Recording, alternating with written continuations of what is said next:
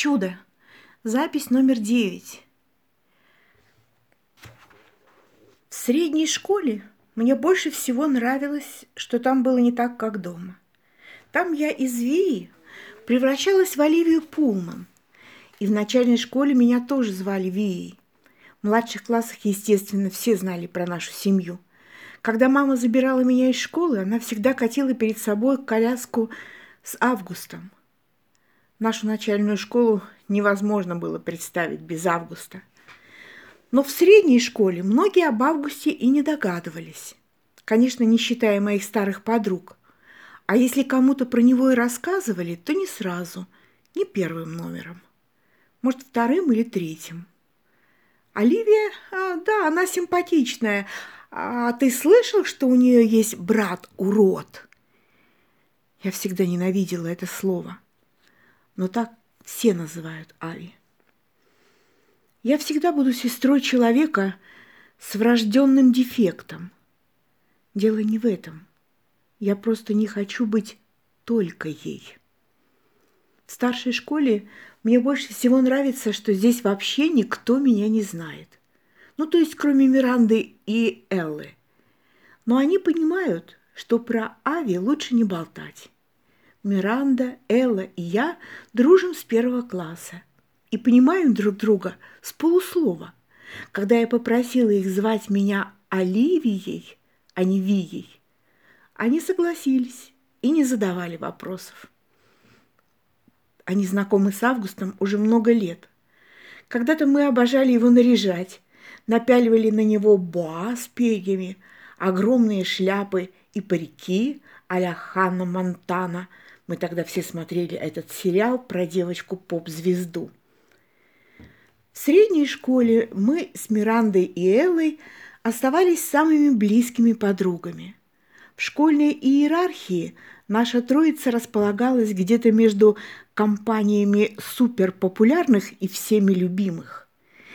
Не зубрилы и не дурочки, не богатые и не нищие, не вредины и не паиньки, не толстые и не тощие. Интересно, мы подружились, потому что в нас много общего, или в нас много общего, потому что мы давно дружим? Не знаю.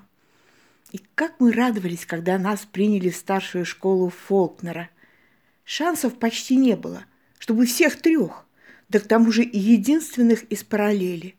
Как мы визжали по телефону, когда получили письма о поступлении – и вот теперь мы, наконец, в старшей школе. А между нами происходит что-то странное. Я думала, будет совсем по-другому. Из нашей троицы больше всего возилась с Августом Миранда. Она играла с ним еще долго после того, как мы с Эллой переключились на другие занятия. Даже когда мы выросли, Миранда всегда старалась вовлечь Августа в наши разговоры. Спрашивала, как у него дела, обсуждала с ним «Аватара», «Звездные войны» и комиксы Боун. И вообще все, что он любит. Именно Миранда подарила Ави космонавтский шлем. Ему было лет пять или шесть, и он не снимал его, наверное, года два. Звала его майор Том. Миранда всегда звонила нам сразу после летнего лагеря. Поэтому я удивилась, когда в этом году она как сквозь землю провалилась. Я даже написала ей СМС, но она не ответила. Я решила, что ей захотелось остаться в лагере еще на одну смену, ведь теперь она была помощницей вожатого. А может, она встретила там симпатичного парня. Потом из ее фейсбука я поняла, что на самом деле она вернулась целых две недели назад и не написала ей в чат. И мы даже немного с ней поболтали позже. Но почему-то она так и не объяснила, куда пропала. Я подумала, ну ладно, Миранда же у нас всегда была с причудами. Вот так я и не встретилась ни с Мирандой, ни с Эллой – до сентября. А в сентябре, признаться, признаться, была поражена. Миранда выглядела совсем по-другому. Она сделала стильную стрижку боб и покрасилась в ярко-розовый цвет, а еще надела полосатый топ без бретелек, который был, во-первых, неуместен в школе, и, во-вторых, не в ее стиле. Вот тебе на! Миранда всегда была такая скромница, и, надо же, является с розовыми волосами и голыми плечами. Но изменилась она не только внешне, она и вела себя по-новому. Она щебетала со мной мило, но по-светски, будто мы просто приятельницы, а не близкие подруги. Так странно. За обедом мы, как всегда, сели втроем, но наши отношения дали трещину. Элла и Миранда явно виделись летом, пусть в этом и не признавались. Я притворилась, что мне все равно, но чувствовала, как краснею и расплываюсь в фальшивой улыбке. Хотя Элли было далеко до крышесносного стиля Миранды, я заметила, что и она изменилась. Похоже, они вместе придумывали себе новые образы, а меня позвать не удосужились. Если честно, я всегда полагала, что подростковые обиды и ревность не про меня. Но во время обеда к горлу подкатил ком. А когда прозвенел звонок, и я сказала им «до скорого», у меня дрогнул голос. «Я слышала, мы тебя сегодня забираем», — сказала Миранда перед последним уроком. Она только что села прямо передо мной. Я совсем забыла, что вчера вечером моя мама позвонила маме Миранды и попросила подвести меня из школы. «Да уже не нужно», — ответила я. «Мама за мной заедет». Я соврала. Но не садиться же в машину к новой Миранде. Как только я переступила порог дома, на меня набросилась мама. «Привет, доченька!» «Ну как школа? И куда вы пропали? Я уже волновалась». Заскочили в пиццерию. Невероятно. Как легко ложь слетает с губ. «Ты одна? Без Миранды?» – недоумевала она, как будто Миранда обязана всегда маячить у меня за спиной. Она поехала домой. Много задали. «В первый же день?» «Да, в первый же день!» Мама застала от удивления, а глаза у нее совсем округлились. Но прежде чем она открыла рот, я выпалила. «Все хорошо, только школа ужасно громадная. Одноклассники вроде ничего». Я хотела побольше всего на нее вывалить, чтобы у нее не возникло лишних вопросов. «А как у Ави?» Мама посомневалась, отвечать или нет. Она все еще не отправилась от того, как я на нее рявкнула. «Нормально», – медленно выдохнула она. Я кинула рюкзак на пол, унеслась в комнату Ави и шваркнула дверью. Он играл на приставке, даже не поднял глаз. Теперь я терпеть не могу эти видеоигры. Они его зомбируют. Я подвинула Дейзи, чтобы сесть рядом с ним на кровать. «Как тебе школа?» «Нормально». Он все не отрывался от игры. «Ави, я с тобой, кажется, разговариваю». Я выхватила приставку у него из рук. «Э, ты чего?» – сердито завопил он. «Как школа?» «Я же сказал, нормально!»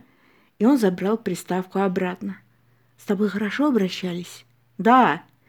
Никто не издевался? Он опустил приставку и пристально посмотрел на меня, как будто я задала самый тупой вопрос на свете.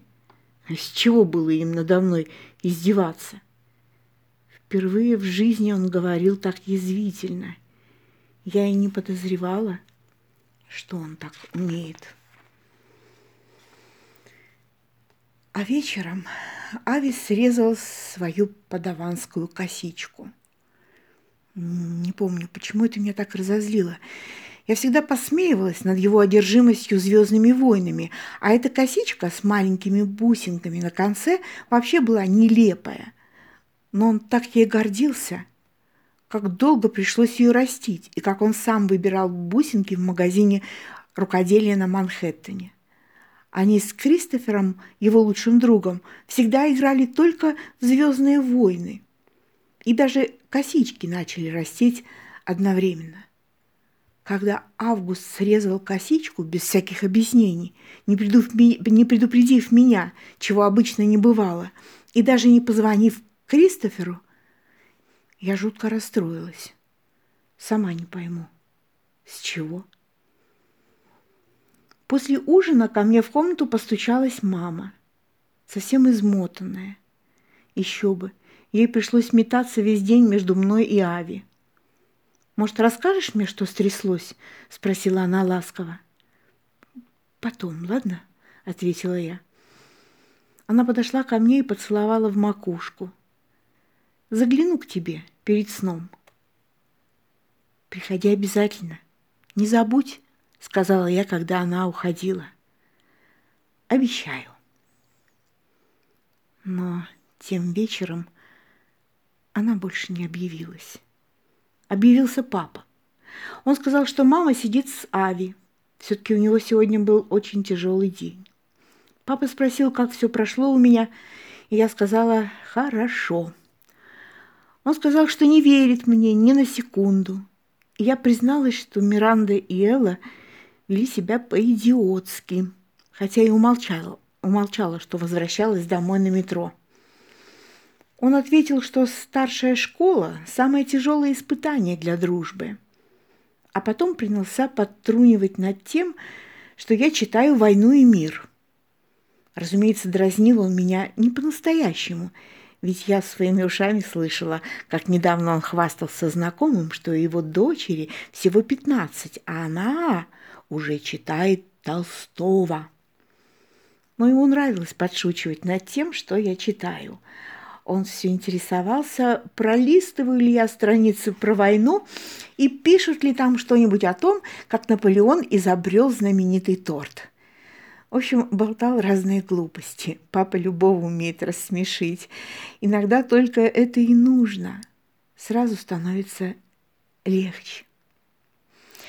Через минуту он притащил Дейзи и уложил рядом со мной на кровать. И еще раз поцеловал меня в лоб.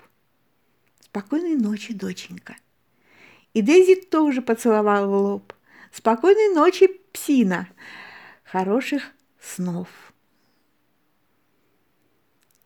Однажды посреди ночи мне захотелось пить. Я встала и отправилась на кухню. А возвращаясь, увидела, что в коридоре у комнаты Ави стоит мама. Она упиралась лбом в приоткрытую дверь, а ее рука лежала на ручке. Она не заходила и не выходила, просто стояла за дверью – будто прислушиваясь к звуку его дыхания. Интересно, сколько ночей она простояла у его двери? И интересно, у моей двери она хоть раз стояла –